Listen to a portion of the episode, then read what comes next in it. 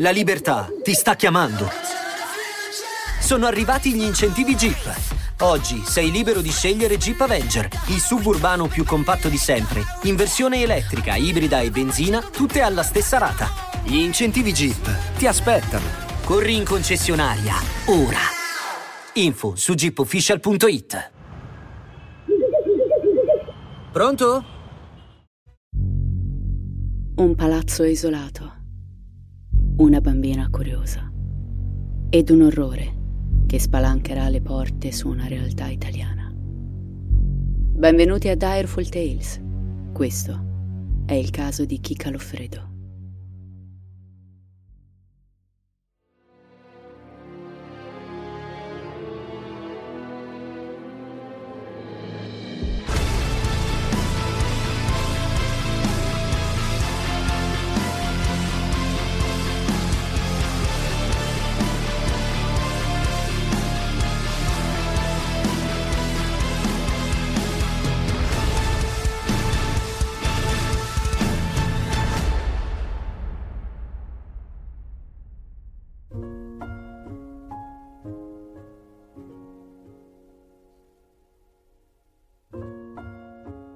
Ogni paese, in ogni parte del mondo, ha la sua casa infestata, il suo palazzo maledetto. Quello dove non si sa perché, non si sa come, qualcuno entra per non uscire mai più. Quel posto che tutti portano per bocca, dove la realtà è spesso offuscata dalle leggende ingigantite dall'immaginazione, dove le storie tristi diventano fantasmi murati tra le scalinate e i balconi L'Italia è piena di posti così. Ma le storie incastrate tra quei muri non sono fatte di ectoplasmi e strani demoni cornuti. Quelle storie sono figlie dell'omertà, dei silenzi criminosi e di violenza tenuta segreta da un dito davanti alle labbra, imposto per non avere problemi. Ci sono luoghi in questo paese dove lo senti nell'aria che qualcosa non va, dove il vento leggero parla e confessa cose orribili.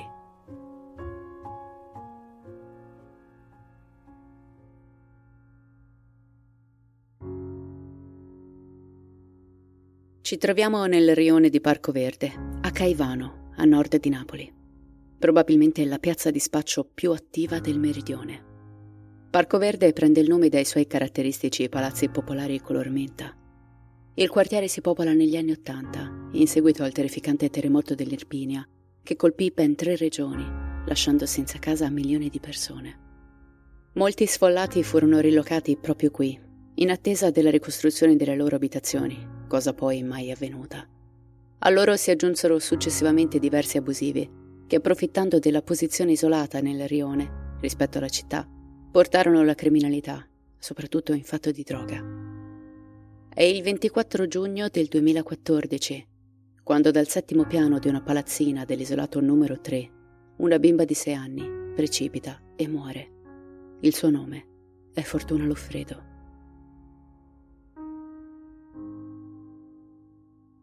La palazzina dove avviene la tragedia è un complesso degradato e sporco. Qui non esiste il concetto di bene comune.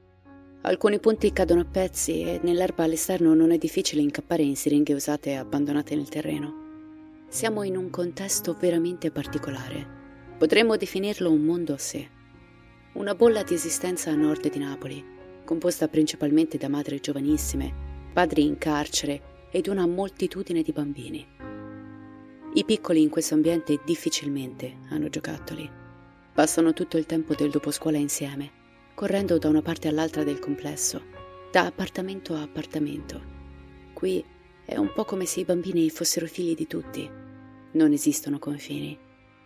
Si conoscono tutti quanti ed è come se il palazzo fosse un'unica grande casa con all'interno una gigantesca famiglia, molto numerosa e rumorosa. Ma ciò che rende questo posto maledetto è proprio la tragedia che avviene il 24 giugno del 2014. Tragedia questo pomeriggio al Parco Verde a Caivano, nella zona a nord di Napoli. Una bambina è precipitata dal settimo piano di uno stabile all'isolato 3, una palazzina della IACP. Il balcone è composto da un muretto e da una piccola ringhiera e a quanto pare la bambina che stava giocando sul balcone da sola si sarebbe sporta troppo fino a perdere l'equilibrio, cadendo rovinosamente verso il basso. A distanza di un anno si ripete la tragedia nello stesso condominio. Un anno fa, infatti, cadendo dal balcone, morì un bambino di tre anni. Antonio Giglio, un dolcissimo bambino di appena quattro anni, precipita dal medesimo balcone il 28 aprile del 2013. A detta della mamma Marianna Fabozzi, il piccolo si sarebbe sporto per vedere l'elicottero dei carabinieri che sorvolava l'aria, quando tragicamente avrebbe perso l'equilibrio. Il palazzo è maledetto, gridano alcune donne ai giornalisti, il giorno in cui anche la piccola Fortuna trova la morte. Ma ci sono delle incongruenze, dei particolari che fanno pensare a ben altro.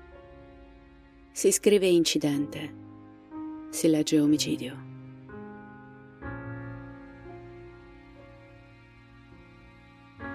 Il nome Fortuna glielo dà il padre, Pietro Loffredo, in memoria della sua mamma. Mima Bardato, la giovane madre della piccola, però, l'ha sempre chiamata Chicca. Fortuna è una bimba bellissima, carismatica, dagli occhi vispi e dai boccoli biondi raccolti spesso in due codini. Ha solo sei anni, ma è molto amata da tutti.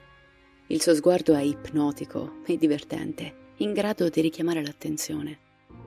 Nonostante la giovane età, ama scegliere i vestiti da sola, così come le sue adorate scarpette, di cui va molto fiera. Kika è una bambina estremamente vivace, ma che non si lamenta mai. È anche molto tenace e coraggiosa, un piccolo uragano dalla sconfinata tenerezza. Vive nella palazzina di Parco Verde insieme alla mamma Mimma, ai fratelli e ai nonni, in un appartamento al sesto piano. Suo padre non lo vede mai. Pietro infatti è in carcere per la vendita di alcuni cidi falsi e per altri reati minori. La mattina del 24 giugno del 2014 Chicca si sveglia presto. Sua mamma Mimma porta lei e il fratellino al centro di logopedia, dove Fortuna ha l'incontro settimanale con la dottoressa. Verso le 11.30 tornano alla palazzina. Attraversano il cortile vuoto e salgono con l'ascensore fino al sesto piano. Una volta entrati in casa, il fratellino piccolo di Chicca lamenta di volere una pizzetta. Fortuna invece saltella in cucina per prendere un bicchiere d'acqua. Butta giù una lunga sorsata. Poi scioglie i capelli boccolosi e annuncia alla mamma. Allora io vado su a giocare. Va bene, dice la mamma. Stai attenta però. Su. Con su, Chicca intende l'appartamento al settimo piano, dove abitano le sue amichette del cuore, che per una triste coincidenza sono anche le sorelline del piccolo Antonio Giglio, il bambino di tre anni precipitato l'anno prima. Parlando di minori, i nomi delle bimbe non sono mai stati rivelati quindi per favore di cronaca le chiameremo con nomi fittizi. Le amichette di Chicca sono Sara, di 10 anni, Chiara, di 6, e Martina, che ne ha soli 3. Le bambine vivono in casa con la madre, Marianna Fabozzi, e il suo compagno, Raimondo Caputo, conosciuto come Titò.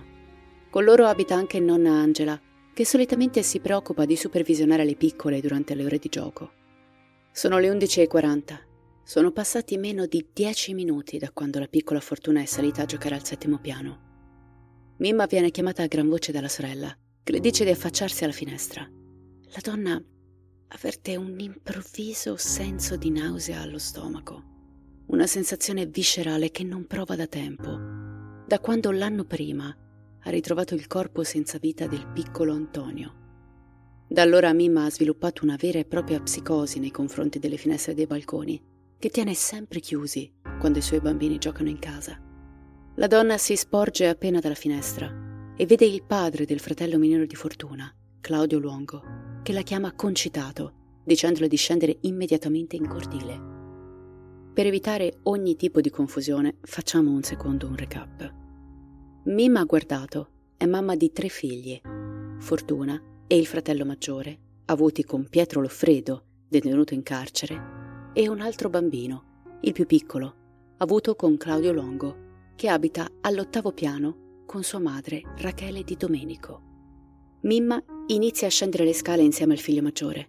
Il cuore le va a mille. Improvvisamente sente la voce di un uomo che grida in dialetto: Scendi! Chicca è precipitata! Alla donna si offusca la vista. Il corpicino di Fortuna Loffredo giace a terra immobile ai piedi della palazzina, nel cortile condominiale. I primi ad accorrere sul luogo dell'impatto sono Salvatore Mucci, Claudio Longo e Vincenzo dello Iacono. Bisogna fare in fretta. Non si sa se la piccola respira ancora. Salvatore prende in braccio la bambina, la carica in auto e corre all'ospedale senza aspettare. Una volta in cortile, la donna non capisce. Ci sono troppe persone che le stanno parlando contemporaneamente. Viene accompagnata immediatamente in ospedale per raggiungere sua figlia. Una volta arrivata sul posto, la donna non riesce a vedere la sua bambina. È già stata portata all'interno delle sale del pronto soccorso. Mima così attende. Attende un tempo infinito. Poi, dalle porte grigie e austere, escono tre medici che la accompagnano in una stanza appartata. Signora, ci dispiace molto. La bambina non ce l'ha fatta. Il mondo di Mimma si spegne.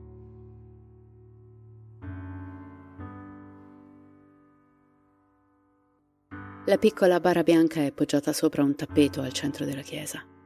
Mimma ci si accascia sopra, inerme stringe la foto della piccola fortuna, incapace di lasciarla andare. Appesa a quel dolore terribile, come se fosse l'unica cosa che la tiene ancora abbracciata alla sua bambina. Il funerale è gremito di gente. I bambini leggono una lettera per la piccola chicca.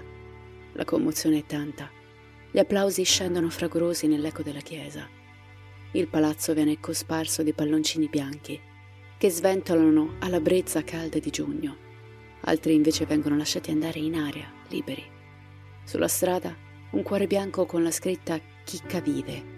Sui balconi gli striscioni recitano Non ti dimenticheremo mai. Ma Chicca non può sentire, non può vedere.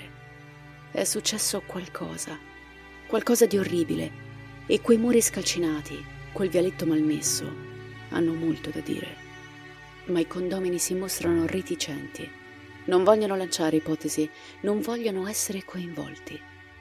È morta una bambina, la seconda in un anno e mezzo, ma Parco Verde tace, dietro un muro di omertà e sospetto. Il giorno successivo al funerale della piccola chicca vengono disposte immediatamente le intercettazioni ambientali per l'intero condominio. Tutti gli abitanti della palazzina vengono messi sotto sorveglianza attraverso microfoni nascosti così da poter percepire qualunque tipo di sussurro o parola di troppo che possa far capire cosa sia successo quel 24 giugno. Le indagini vengono affidate a un nome famoso sul territorio campano, Federico Bisceglia, sostituto procuratore di Napoli. Bisceglia sa che Parco Verde non è un quartiere come tanti.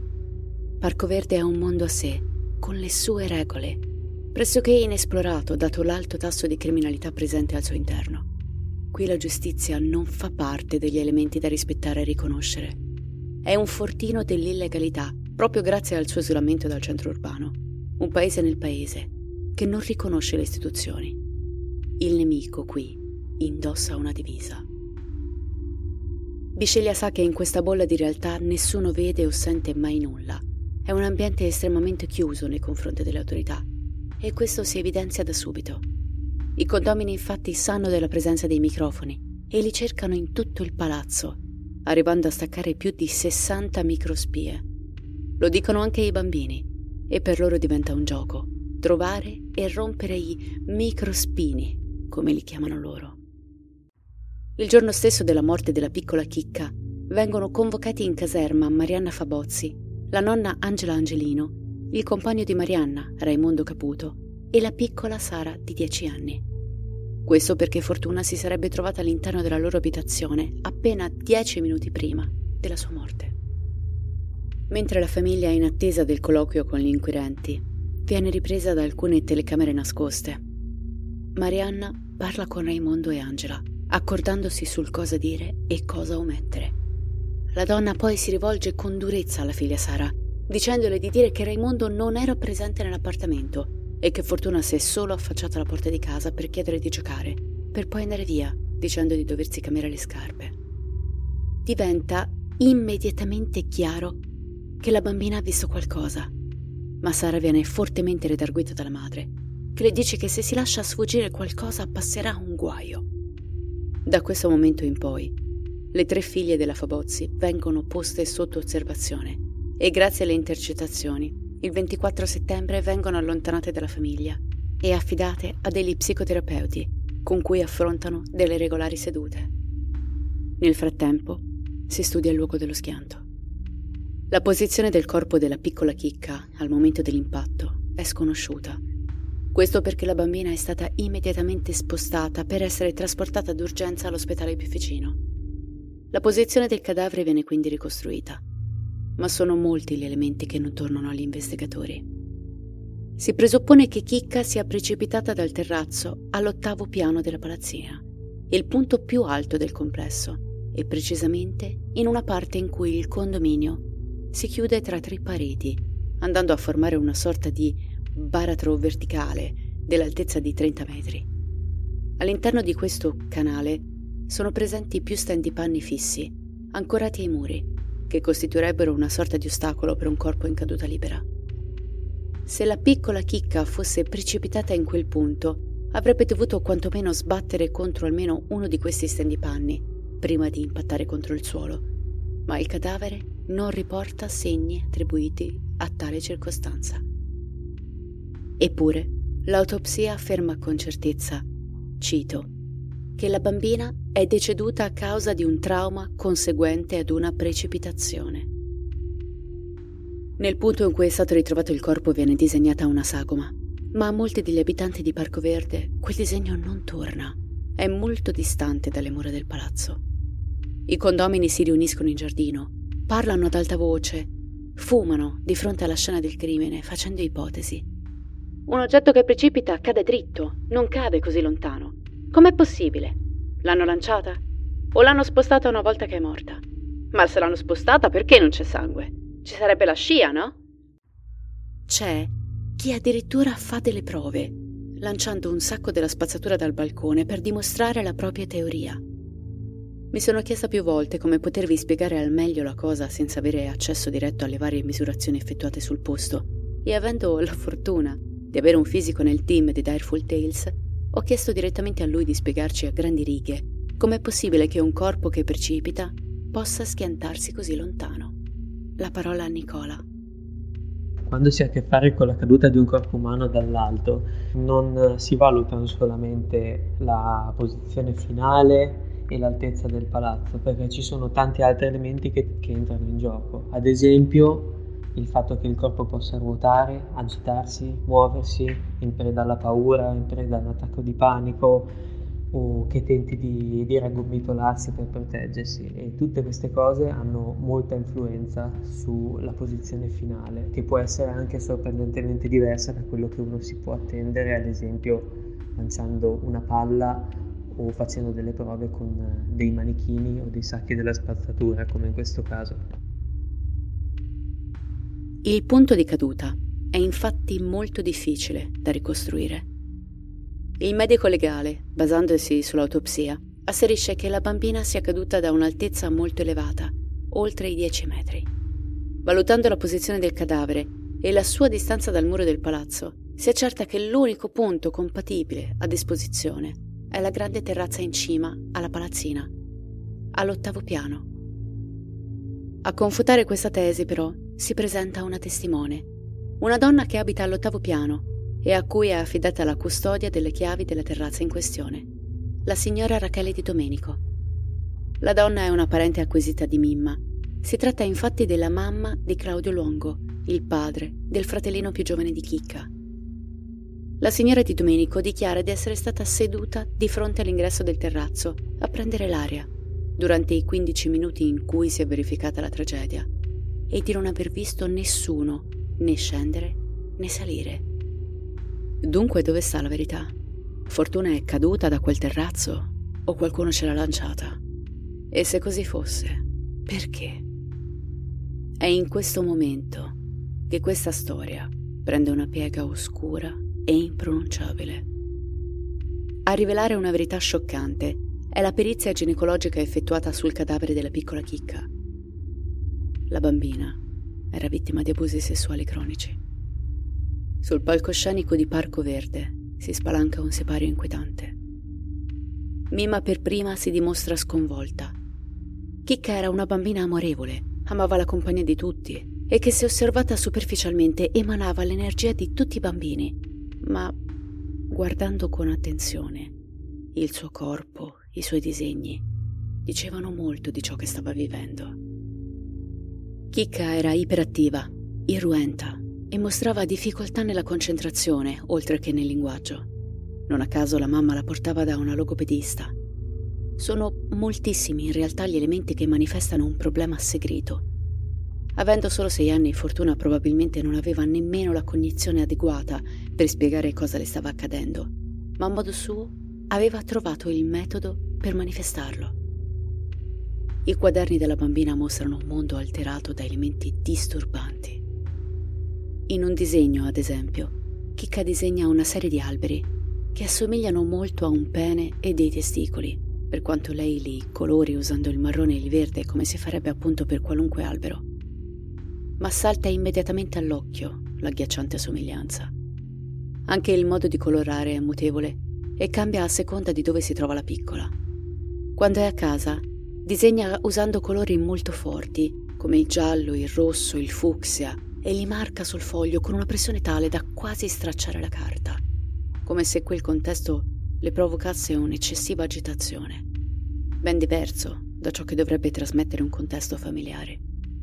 Inoltre Chicca non disegna mai il sole, un archetipo che per ogni bambino è il medesimo, ovvero la figura paterna, che per la piccola è totalmente assente, avendo il papà in carcere da sempre.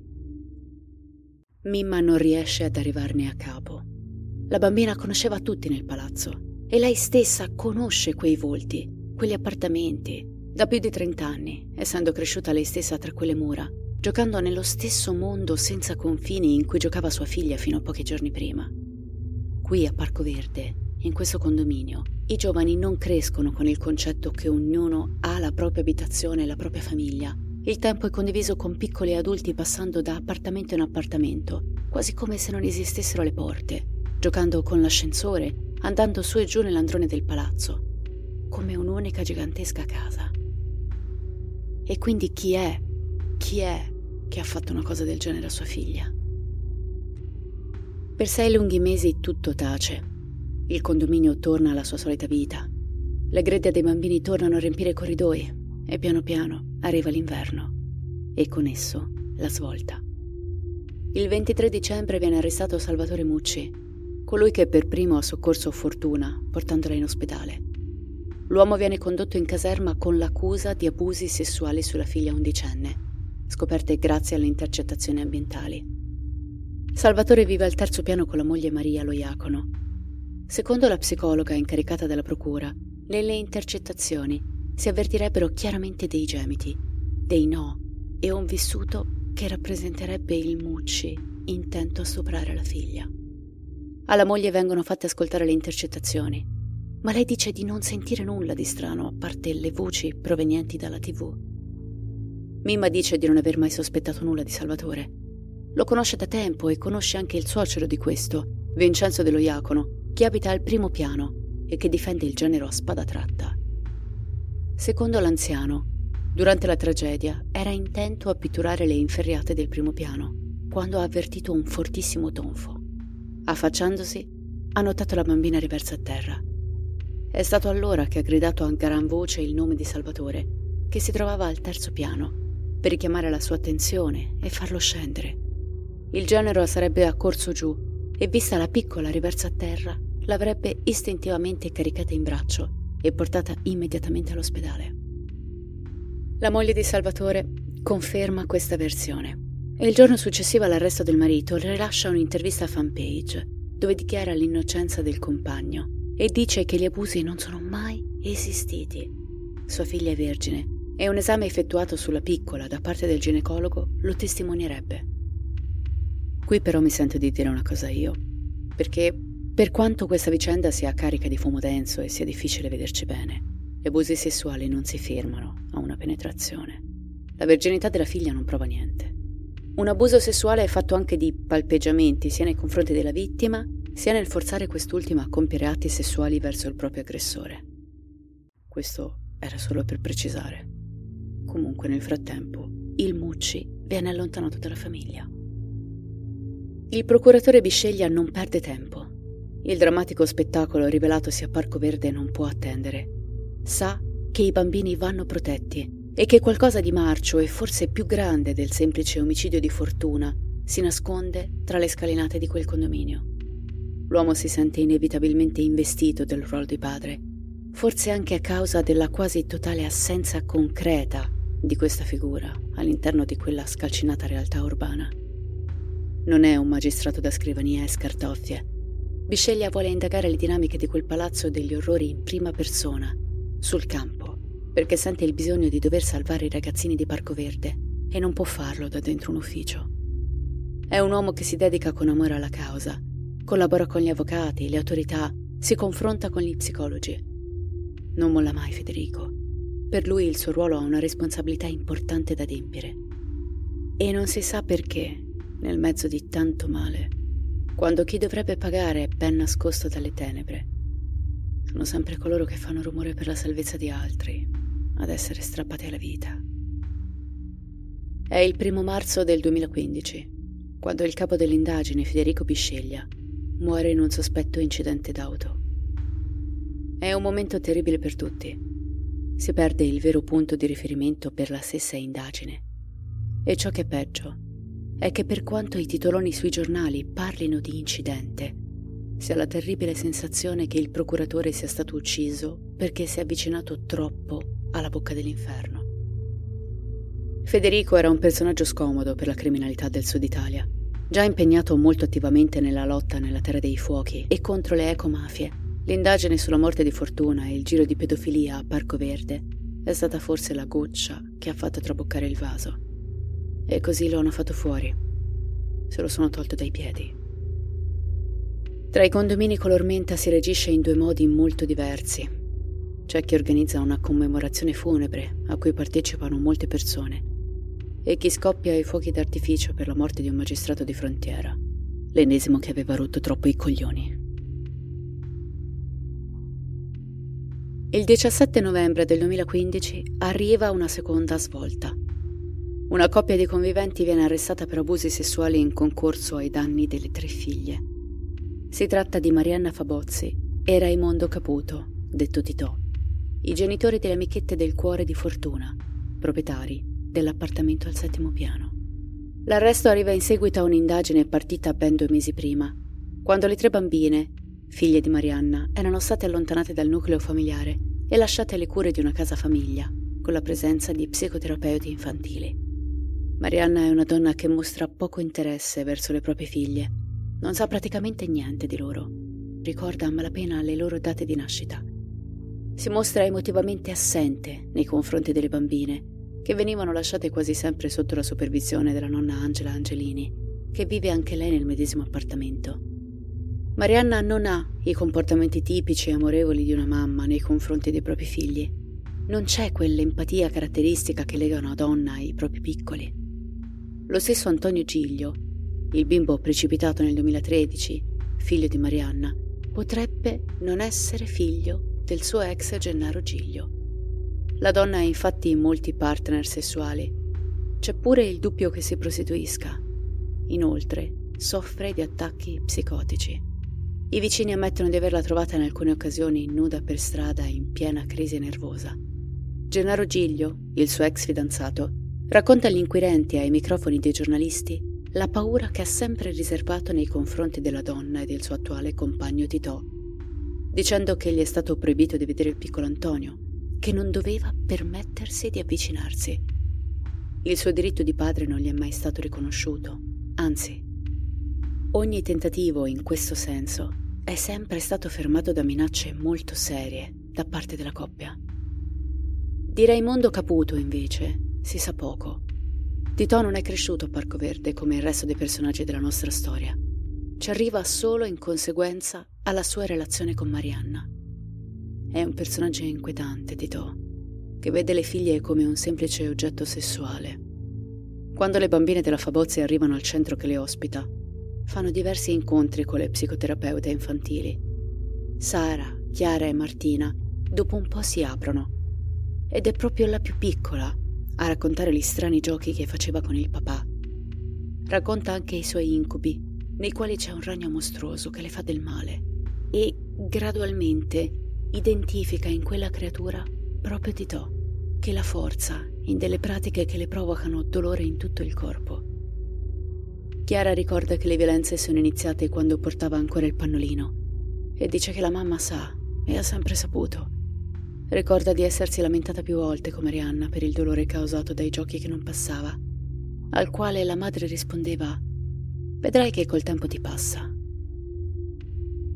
Dopo alcuni mesi, anche Sara, inizialmente molto triste per l'allontanamento e arrabbiata delle confessioni delle sorelle, comincia a beneficiare di un clima sereno.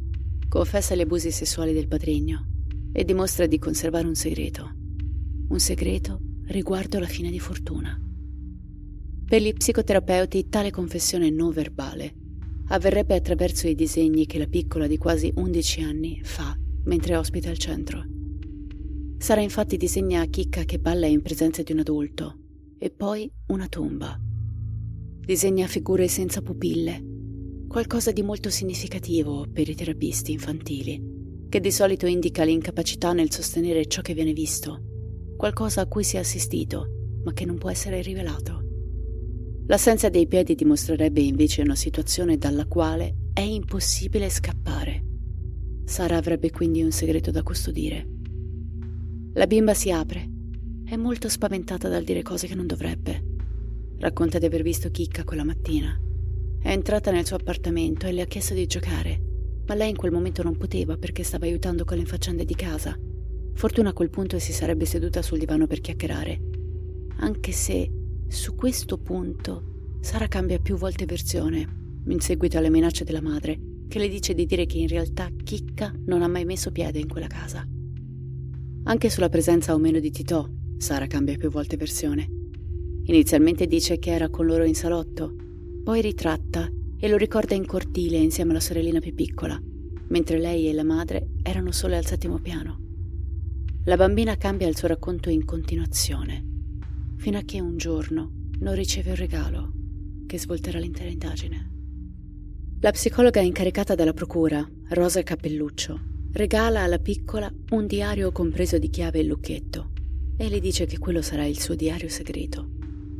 Tra quelle pagine Sara scrive alcune cose, le stesse che poi, più avanti, dichiarerà di fronte alla psicologa e agli inquirenti. Quella maledetta mattina di giugno, Chicca sarebbe uscita dall'appartamento dove abita Sara, dicendole che sarebbe andata a cambiarsi le scarpette che le facevano male e poi sarebbe tornata. A quel punto Raimondo Caputo si sarebbe allontanato, dietro la bambina. E qui Sara dice una cosa, una frase che fa veramente male.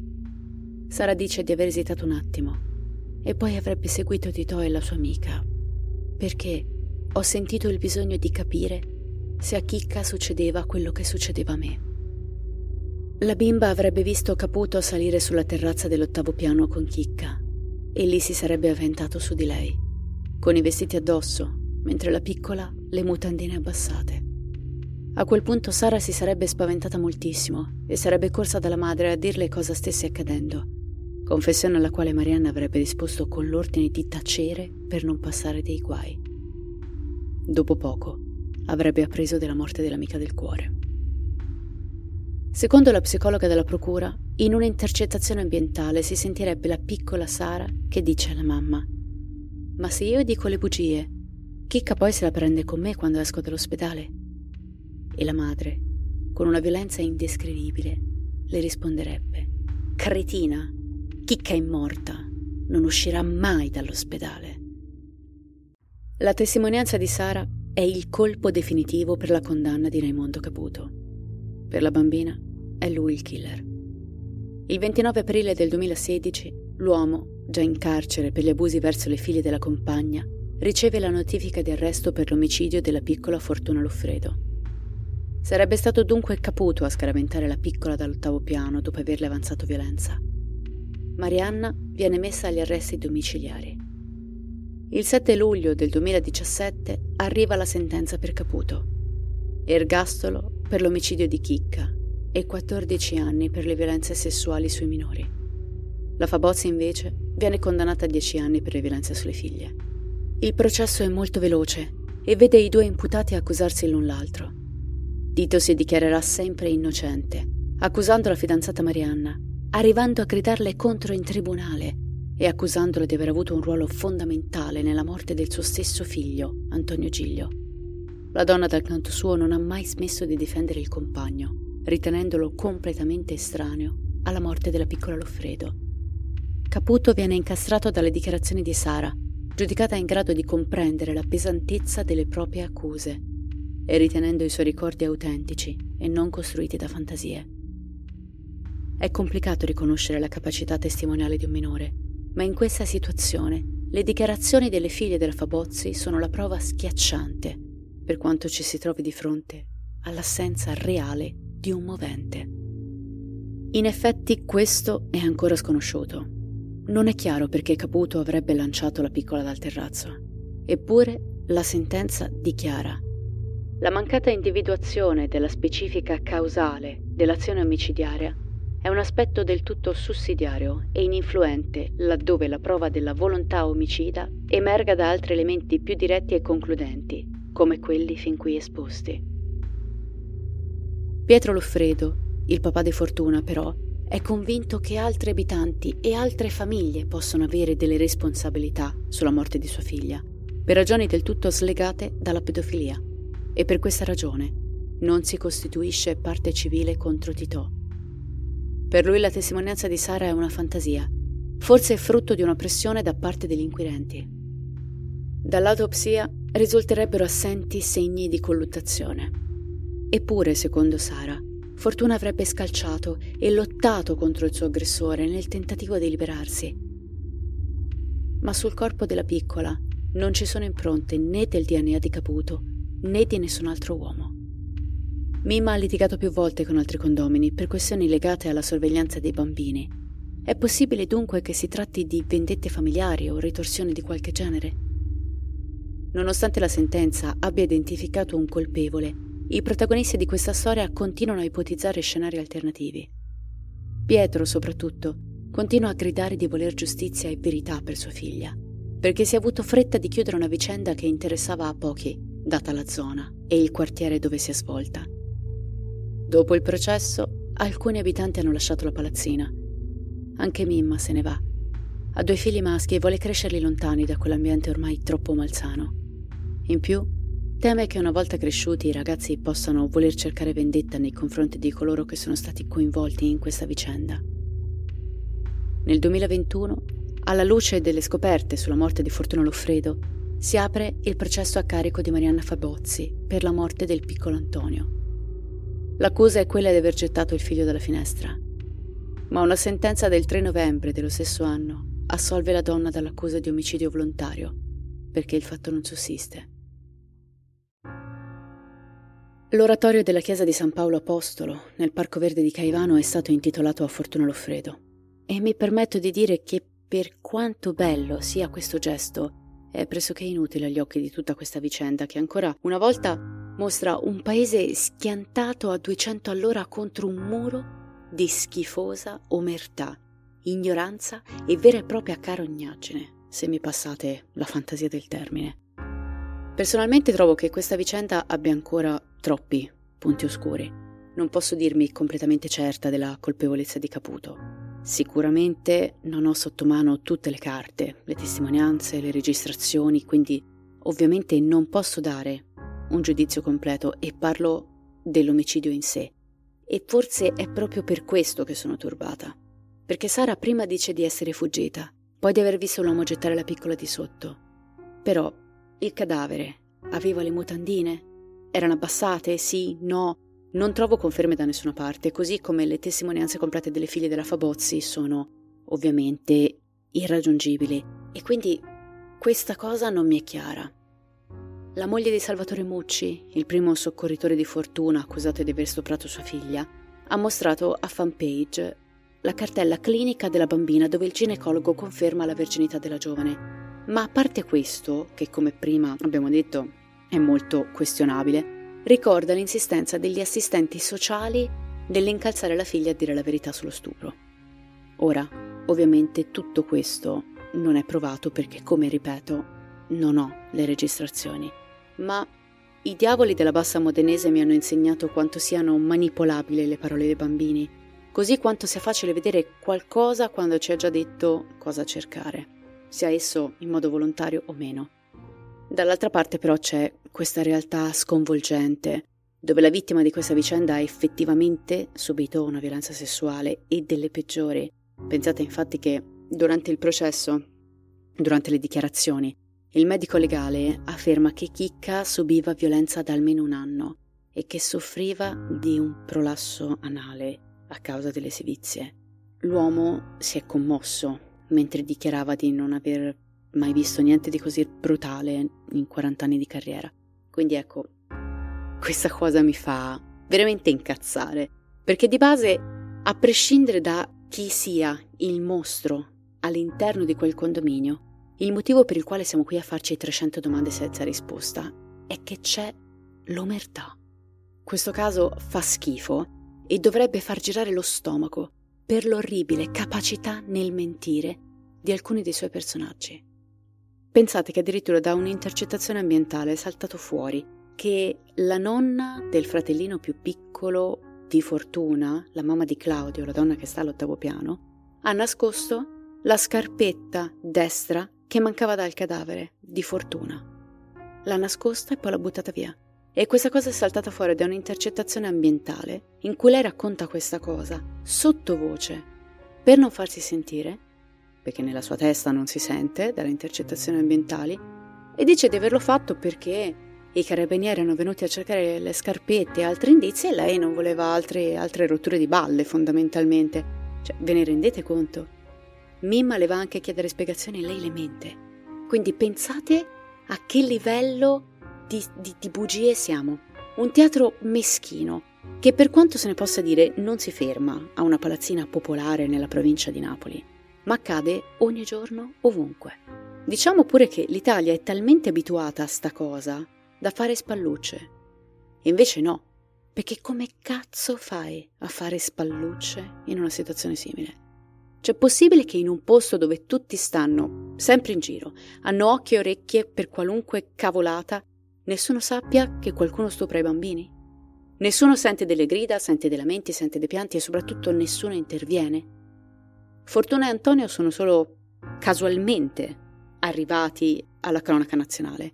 Ma quanti bambini, quanti ragazzini in questo paese vivono situazioni di questo genere nel silenzio di una casa o di un vicinato intero? Quanto cazzo può essere potente il pensiero, la sensazione, chiamatela come volete, comunque quella cosa che ti fa dire no, meglio far finta di non vedere, meglio girarsi dall'altra parte. Ora mi calmo, giuro. Comunque, oggi non riesco a chiudere in maniera diversa. Ogni tanto non riesco a trattenere il personaggio posato che vi racconta i casi a cui siete abituati. Quindi prendete oggi la vostra dose di mal di pancia settimanale.